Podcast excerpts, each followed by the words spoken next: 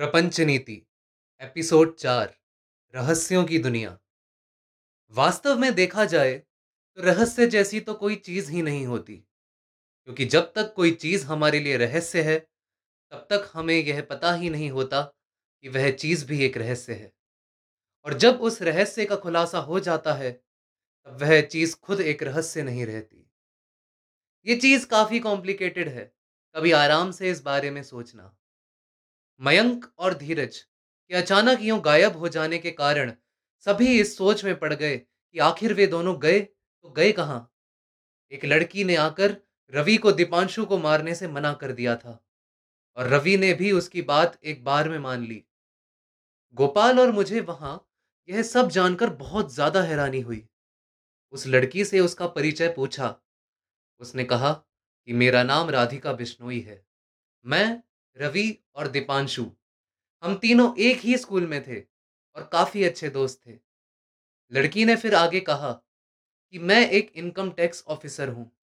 एक कंपनी में हम रेड मारने गए थे तो हमें पता चला कि वह कंपनी तो बंद हो चुकी थी। यह बड़ी अचंभे की बात थी। लग रहा था कि किसी ने जानबूझकर उस ऑफ़िस को कुछ दिनों पहले ही खाली करवाया था, क्योंकि वह ऑफ़िस शहर से थोड़ा दूर जंगलों में था। काफ़ी ज़्यादा बड़ा था और पास में एक तालाब भी था। मतलब दो नंबर के काम करने के लिए बिल्कुल परफेक्ट अड्डा। अगर उस ऑफ़िस की रेड नहीं हुई होती तो उस ऑफ़िस के तो किसी को अते पते ही नहीं होने थे। उस कंपनी के ऑफ़िस की गहरी छानबीन की, वहाँ टाइल्स के नीचे एक लैपटॉप पड़ा मिला।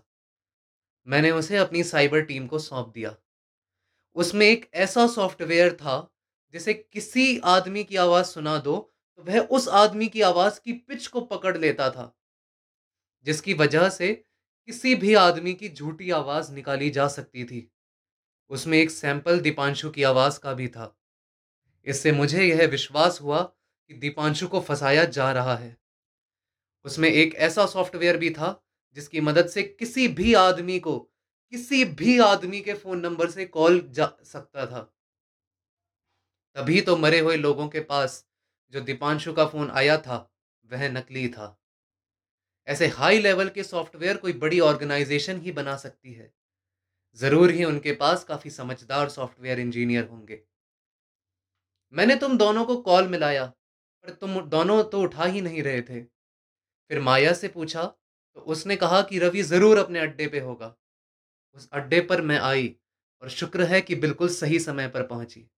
चलो, और बताओ तुम्हारे क्या हाल है? गोपाल ने कहा कि फिर तो हमें उस जगह पर जाना चाहिए, जहाँ वह कंपनी है।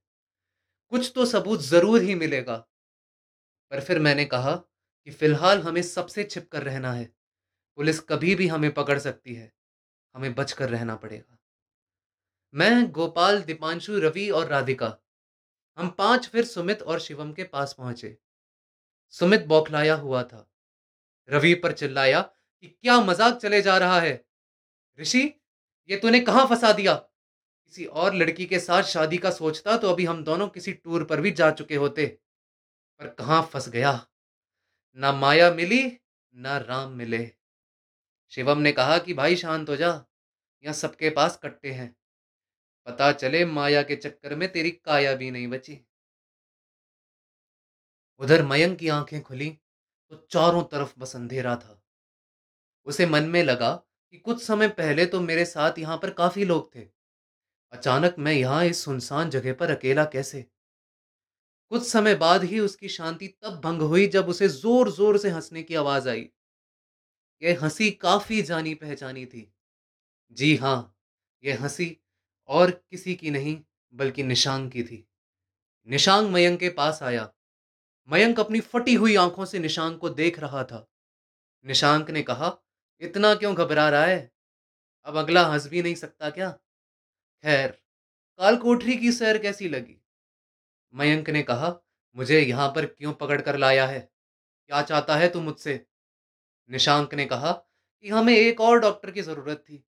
अच्छा हुआ कि फरार होते समय तू मेरे साथ ही था। तुझे पकड़ने में तो हमारी बिल्कुल भी मेहनत नहीं लगी। मयंक ने कहा, समझ गया। तू अभी भी यांगचुंग के लिए काम करता है। पर यांगचुंग के लोगों ने तेरा पता कैसे लगाया? गोपाल ने तो तेरी पूरी बॉडी स्कैन की थी।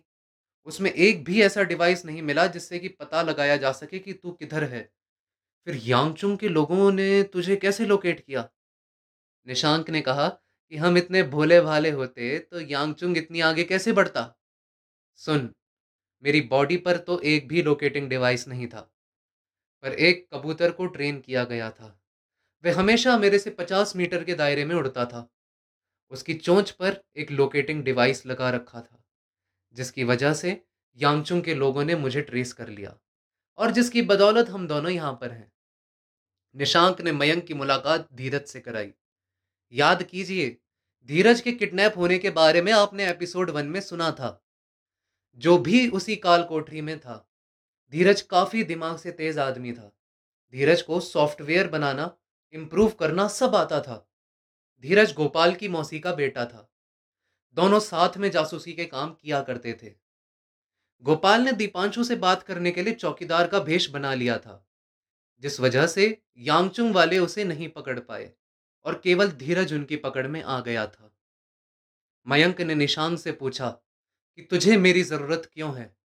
निशांक ने कहा कि दहशत के इस देवता को एक और साथी की ज़रूरत थी। और आखिर तू मुझे मिल गया। धन्यवाद अब आगे की कहानी अगले एपिसोड में।